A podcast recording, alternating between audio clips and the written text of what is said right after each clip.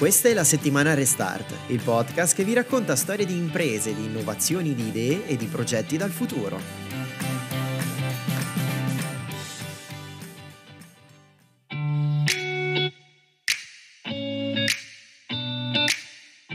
Oggi parliamo di un tema di grande attualità, parliamo di intelligenza artificiale perché negli ultimi sei anni gli investimenti proprio in intelligenza artificiale sono cresciuti del 633%.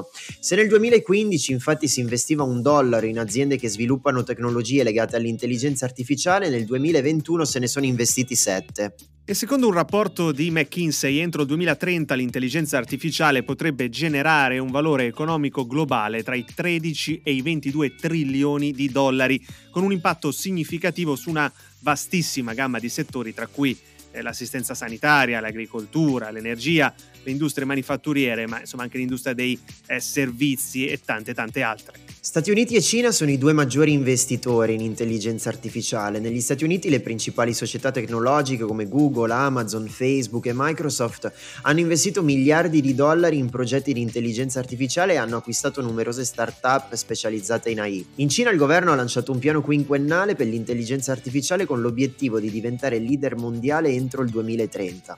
A tal fine sono stati investiti ingenti fondi statali in ricerca, sviluppo e formazioni di esperti in intelligenza artificiale. In Europa, anche se gli investimenti in intelligenza artificiale sono ancora relativamente modesti rispetto a quelli degli Stati Uniti e della Cina, ci sono però segnali di una crescita eh, significativa.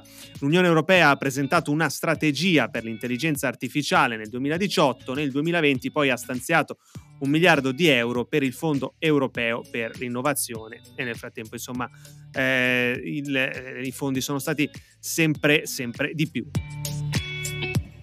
E oggi parliamo proprio di intelligenza artificiale con dei focus particolari e lo facciamo con Guido Di Fraia che è prorettore all'innovazione e all'intelligenza artificiale dell'Università Yulm e founder e presidente del laboratorio di intelligenza artificiale Yulm Artificial Lab. Benvenuto professore e grazie. Benvenuto. Grazie, grazie a voi per l'invito, buonasera a tutti. Allora, partiamo subito perché quella dell'intelligenza artificiale è una rivoluzione che da qualche anno stiamo vivendo sulla nostra pelle e che sempre più impatterà sulle nostre vite. Lei, professore, ha scritto un libro che si chiama Fare marketing con l'artificial intelligence, dove spiega che nei prossimi anni l'intelligenza artificiale diventerà una tecnologia dominante e generalista che ci supporterà nella vita quotidiana e professionale, risultando poi, come è avvenuto per esempio con l'elettricità, una commodity irrinunciabile. Eh, la sua affermazione su larga scala aprirà le porte a una nuova fase evolutiva della società. E allora ecco, quali, professore, quali sono i principali campi di applicazione che secondo lei ci saranno per l'intelligenza artificiale e come cambierà il nostro modo di vivere e lavorare? Certo. Allora, mh, quello che abbiamo appena letto in realtà è il risultato appunto di una riflessione fatta ormai due anni fa e quindi eh, due anni in questo tipo di tecnologia e con il ritmo con cui si sta sviluppando sono anche dire, un tempo decisamente significativo. Eh, già oggi appunto la tecnologia è molto più generalista di quanto non fosse solo due anni fa e già oggi appunto se ne vedano in qualche modo gli esiti e le applicazioni in, in tanti tanti ambiti. Eh, che cosa significa che diventa una commodity?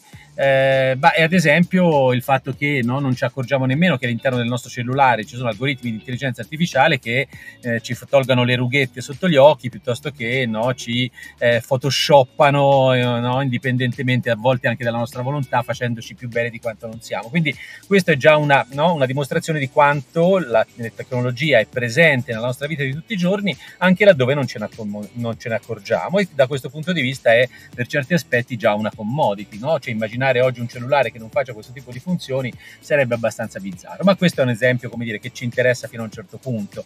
Ben più rilevanti sono le applicazioni dell'intelligenza artificiale nel mondo del business, nel mondo ad esempio dell'healthcare o nel mondo, come si sta verificando in, questi, in queste settimane, in questi mesi, insomma, della generazione dei contenuti.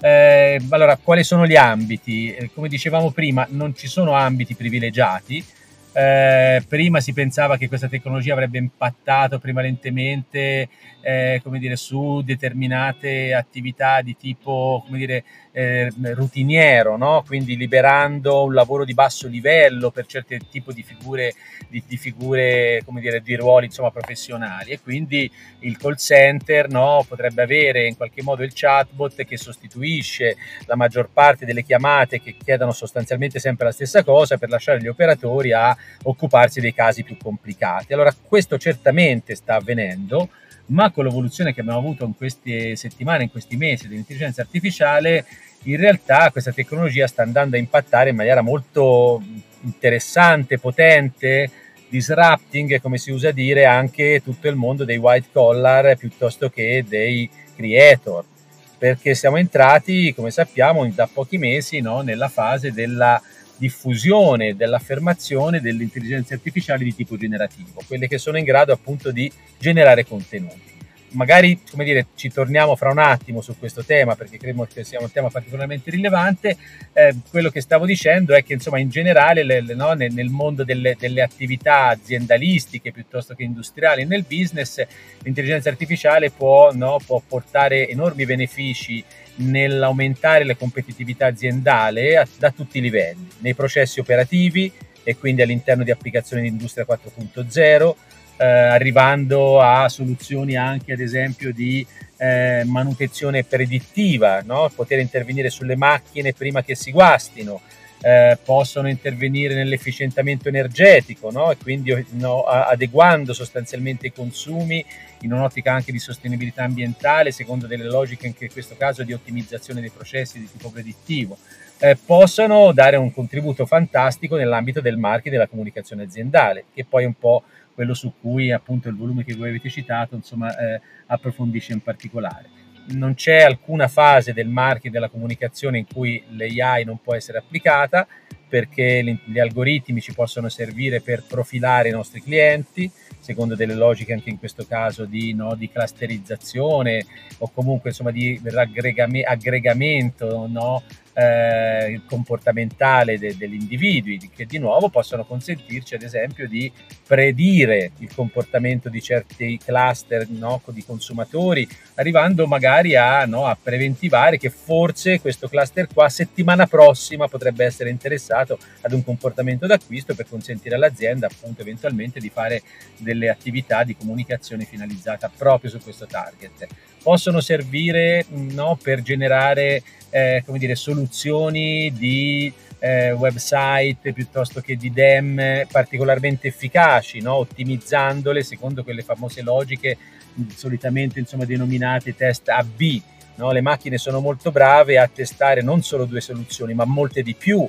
Per cui, per fare un esempio molto concreto, anziché preparare una DEM e sperare che Dio me la mandi buona perché mi piacciono i colori e forse funziona, io posso, no, nel, nel, caso delle DEM, quindi delle dynamic marketing, dare dire, tanti, no, tanti eh, oggetti diversi, tante immagini diverse, tanti body copy diverse, tanti claim diversi e poi la macchina trova la soluzione migliore in base alle risposte che danno i clienti. Quindi dal punto di vista insomma, più generale possiamo dire che nel marketing l'intelligenza artificiale tende a far mettere in pratica quello che io definisco un po' il tormentone del marketing attuale, no? che è quello del contenuto giusto, alla persona giusta, attraverso il canale giusto, no? con, con la proposta giusta. Ecco, questo tipo di cose, quindi sostanzialmente la personalizzazione progressiva dei contenuti, è una delle cose su cui l'intelligenza artificiale opera meglio, no? e quindi portando uh, no, sostanzialmente il marketing alla, al, ai suoi esiti più,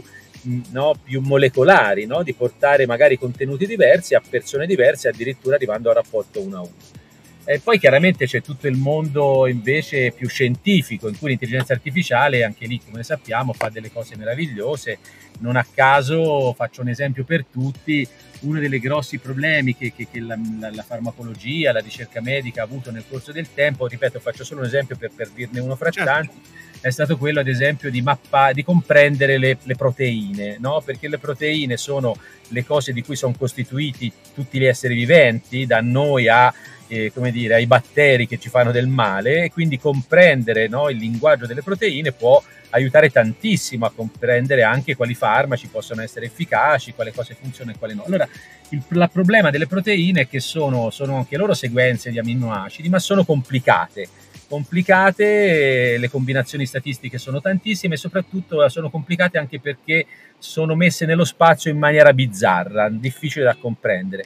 Allora, su queste cose fino a qualche anno fa era complicatissimo arrivare a decriptare il linguaggio delle proteine, oggi applicando, e questa è la cosa fantastica per me dell'intelligenza artificiale, algoritmi che originariamente servivano per comprendere il linguaggio e quindi sostanzialmente quelli che Google usava per, no, e quindi, eh, per, usare, cioè per comprendere il linguaggio sono stati applicati sostanzialmente al linguaggio con cui sono costituite le proteine e hanno svelato misteri incredibili, misteri, hanno svelato, hanno dato agli esseri umani la capacità di decrittare le proteine e quindi stare aprendo questo nel mondo, ripeto, della salute, della medicina, della farmacologia, delle strade innovative pazzesche di cui vedremo nei prossimi anni insomma, le conseguenze. Mi rendo conto che sono stata un po' veloce, ho cercato di prendere in considerazione tutte le cose che, no, le tante cose che che, che, che l'AI può fare nei suoi... Ma infatti, va benissimo professore anche perché è veramente un universo infinito e l'applicabilità abbiamo capito che è davvero trasversale. Tra l'altro i temi generativi e predittivi eh, che ha citato lei sono veramente la prova del fatto che l'evoluzione su questo, su questo tema corre velocissima. Eh, uno degli esempi che mi viene in mente che, che abbiamo provato sulla nostra pelle su, su, dal punto di vista generativo è che per fare un video aziendale non avendo magari grandi capacità, noi attraverso un'applicazione possiamo generare uno storyboard, attraverso un'altra generare le riprese e attraverso un'altra ancora trovare la voce che fa lo speakeraggio di quel certo, video e poi certo. mettendo a punto qualche dettaglio si riescono a risolvere molti certo. problemi che, per cui sarebbero volute molte più persone, molte più menti. Ma que- da questo punto di vista come funziona il, il machine learning? Come possiamo eh, insegnare o far capire all'intelligenza artificiale a, a predire eh, quello che noi vogliamo fare? Allora, l'intelligenza artificiale, io dico sempre, sa fare tre cose sole, no? sa riconoscere le immagini, sa riconoscere e elaborare il linguaggio umano e sa far di conto. Tre cose sole, però queste cose le sa fare particolarmente bene e la cosa bella è che le sa fare bene potendole apprendere senza bisogno che siano gli uomini a programmarle. No? Quindi se dovessimo insomma, definire in tempi rapidissimi che cosa significa machine learning, sono appunto macchine che anziché essere programmate per svolgere operazioni, sono programmate per imparare e quindi sono costruite per poter imparare dall'esperienza. Questo è il cambiamento assoluto di paradigma che ha reso l'intelligenza artificiale oggi così performante.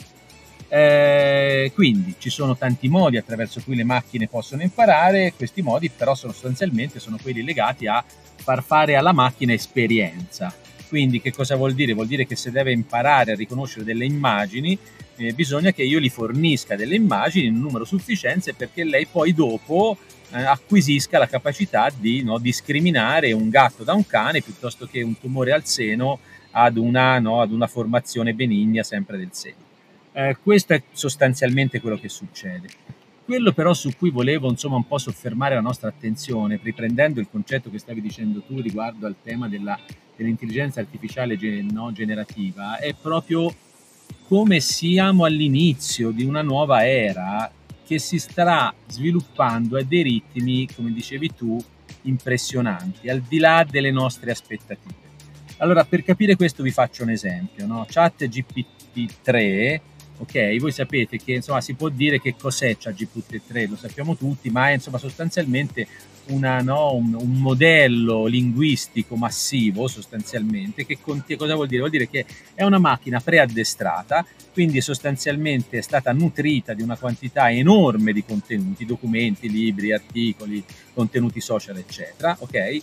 E questa enorme database di contenuti è stato esplorato, è esplorabile, questo è il concetto che voglio far passare, da quelli che si chiamano ehm, eh, parametri. Okay?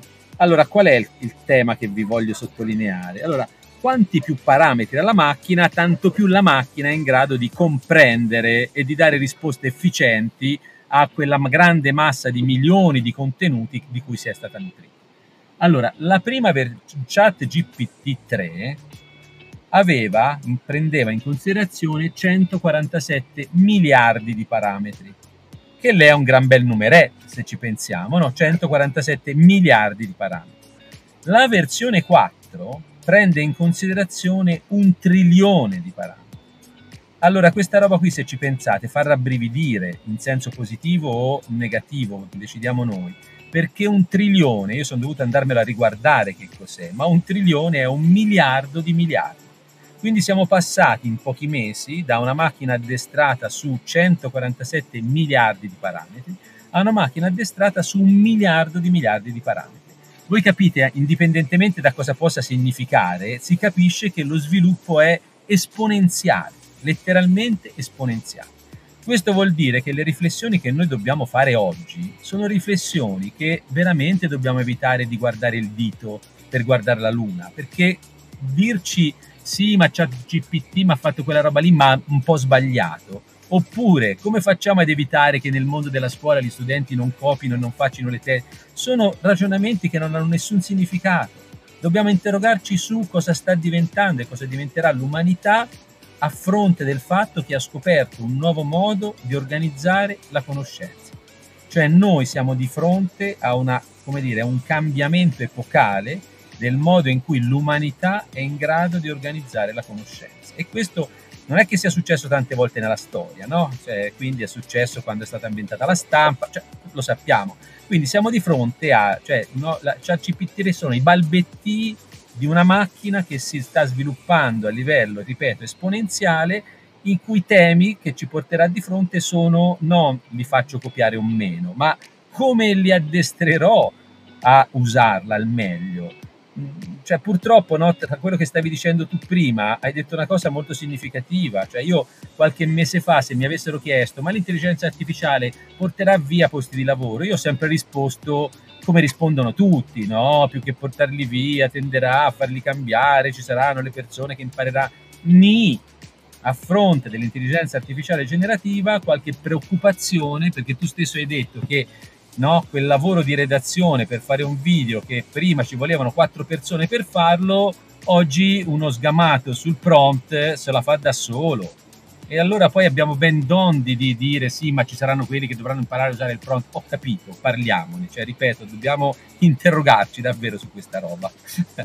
eh, infatti, insomma, il, la parola che ha usato prima, professore, è abbastanza è naturalmente adeguata, quel rabbrividire eh, insomma, che di fronte a questi numeri, a quella che è la capacità poi di, di funzionare di questa, di questa, intelligenza artificiale, perché a fronte di grandissime opportunità che si aprono, si apriranno dal punto di vista delle aziende, dal punto di vista della salute anche, come diceva prima, c'è anche chi insomma, già in questi, in questi mesi ha fatto, insomma, ha fatto un po' sentire qualche preoccupazione, ci sono interi magari settori che possono essere legittimamente anche preoccupati dalla, insomma, dalla, da, dall'avanzata di questo tipo di, eh, di, intelligenza artificiale. Noi l'abbiamo però chiesto direttamente eh, quali sono i rischi o le minacce dell'intelligenza artificiale, l'abbiamo chiesto a chat eh, GPT eh, in tempi non sospetti, nel senso prima che, eh, che poi venisse bloccata in, in, certo. Italia, insomma, quindi abbiamo fatto prima e gli abbiamo chiesto insomma, quali potessero essere appunto i rischi e le minacce eh, dell'intelligenza artificiale, l'abbiamo chiesto direttamente all'oste e ci ha risposto eh, i rischi, quali sono amplificare i pregiudizi e le disuguaglianze, la possibile perdita di posti di lavoro, la dipendenza un'eccessiva dipendenza tecnologica eh, oppure anche l- addirittura uscire dal controllo, eh, dal controllo umano. Eh, insomma, come bisogna effettivamente riflettere su questo, ma qual è la sua, la sua sensazione, professore? Quanto, quanto c'è da essere insomma, ottimisti e quanto c'è da essere preoccupati? No, io quando dicevo quindi rabbrividire, come dire, non, non è perché assumo una posizione pregiudizialmente negativa. Io credo che dobbiamo prenderne consapevolezza, questo è quello che dobbiamo fare. Dobbiamo, come dire, no, attivare dibattiti e riflessioni che vadano nella direzione giusta, che non è quella, ripeto, proviamo, proviamoli a livello nazionale o nelle scuole, ma capiamo qual è quell'impatto che, che stiamo andando ad incontrare. Perché dico questo? Faccio una considerazione che appare di carattere teorico, ma poi capiamo insieme che, che forse non lo è quando ChatGPT risponde in quel modo politicamente corretto che, che, dire, che, con cui ha risposto in tempi non sospetti alla vostra domanda, Eh, dobbiamo ricordarci intanto due cose importanti. Uno, perché questo a volte ce lo si dimentica, la macchina non ha la più pallida idea di cosa sta rispondendo. No? Questo è fondamentale che ce lo ricordiamo perché questo è il motivo per cui sul libro che prima avete citato noi non l'abbiamo chiamata intelligenza artificiale, ma è fare marketing con l'intelligenza aumentata, perché volevamo proprio sottolineare come non concordiamo no, nel dover parlare di intelligenza artificiale perché la macchina non è intelligente, è un calcolatore come quella che ci serve per fare la radice quadrata. Quindi purtroppo non abbiamo altro linguaggio se non quello che abbiamo no, in pratica e quindi tendiamo ad attribuire alla macchina aggettivi, verbi, eccetera, che sono degli esseri umani. No? Allora la macchina che risponde è la macchina che dice fate attenzione perché poi in futuro potrei ci, ci inquieta perché ci attiva tutto quell'immaginario no? distopico insomma no? delle macchine che prendono il sopravvento ricordiamoci che stiamo parlando con un pezzo di latta che fa calcoli statistici fine della storia con una calcolatrice molto rapida ricordo ripeto a chi ci poi eventualmente ci ascolterà che la macchina risponde semplicemente calcolando la probabilità che una certa parola segua quella precedente.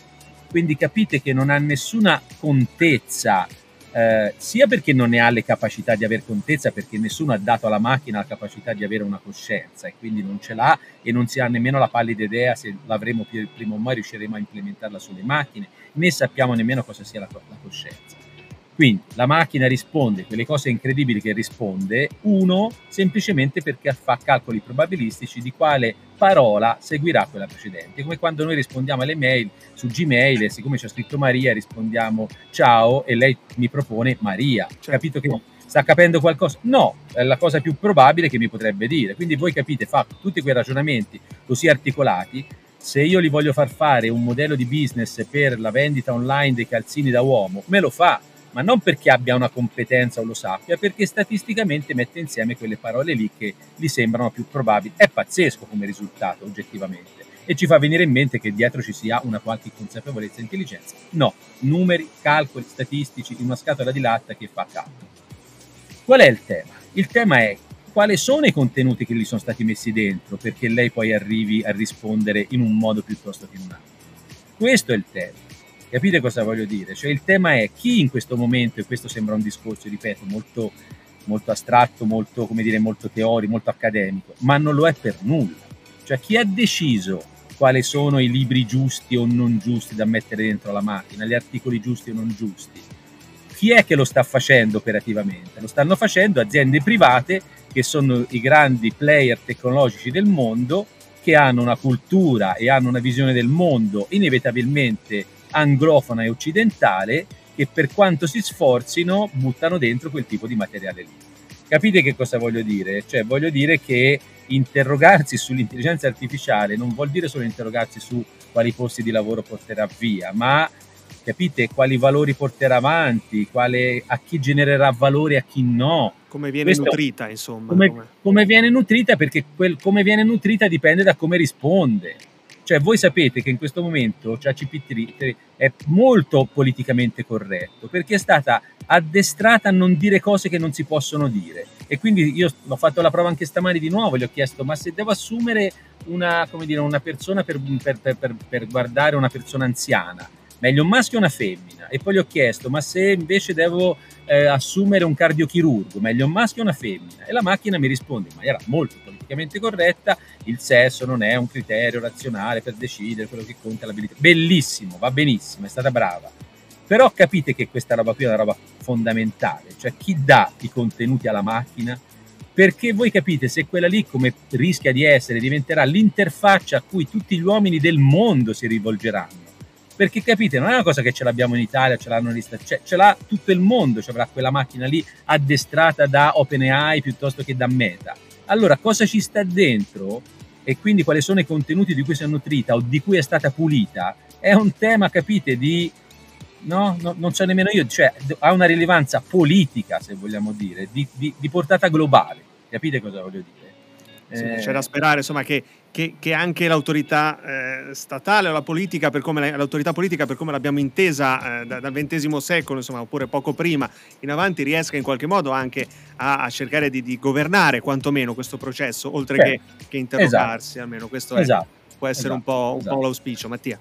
Anche perché l'origine di questi contenuti poi diventa anche fonte di consapevolezza per gli utenti, in È modo quello. che eh, si faccia awareness su questo tema. Mi viene in mente ehm, la foto, per esempio, di Trump arrestato generato dall'intelligenza artificiale, quindi usciamo un attimo da ChatGPT, Certo. piuttosto che la foto del Ah, Papa beh. con il Moncler, Certo. da molte persone è stata presa come foto vera, no? E quindi poi ci si sono generate discussioni in questo senso, perché Certo. probabilmente in questo momento, essendo una tecnologia, tra virgolette, ancora nuova, non c'è la consapevolezza di come viene utilizzata e di come si genera. Quindi eh, da questo punto di vista non dico di parlare di formazione, ma come eh, bisogna appro- app- approcciare a questa tecnologia. Sicuramente chi studia oggi, per esempio allo Yulm, eh, questi temi sarà più preparato mentalmente, magari anche anagraficamente, ma quali sono gli elementi su cui uno magari deve puntare per comprendere meglio l- l'utilizzo di queste tecnologie?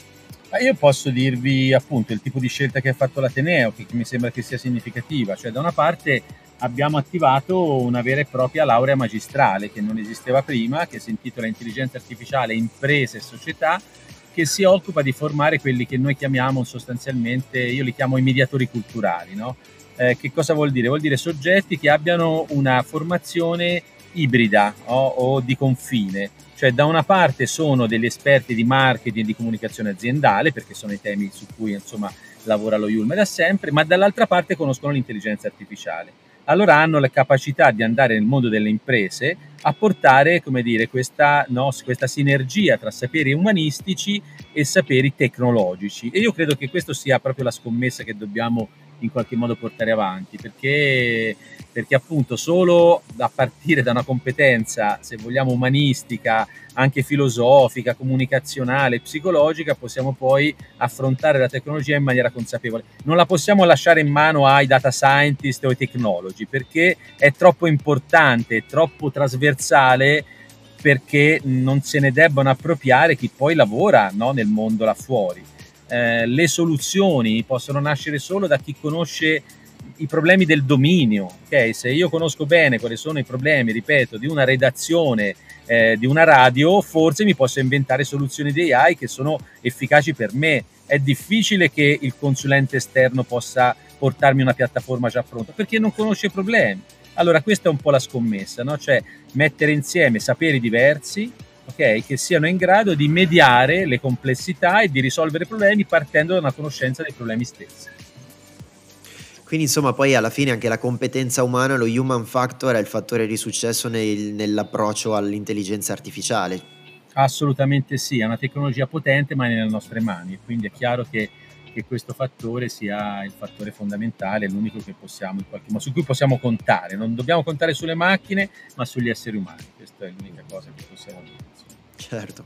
Professore, in chiusura, avete da poco chiuso Umania 2023, che è forse l'appuntamento più importante a livello nazionale sulle applicazioni proprio dell'intelligenza artificiale nel marketing e nella comunicazione aziendale. Quindi dal suo osservatorio, dal suo punto di vista, quali sono i trend che dobbiamo aspettarci nel futuro più breve e magari anche nel lungo periodo?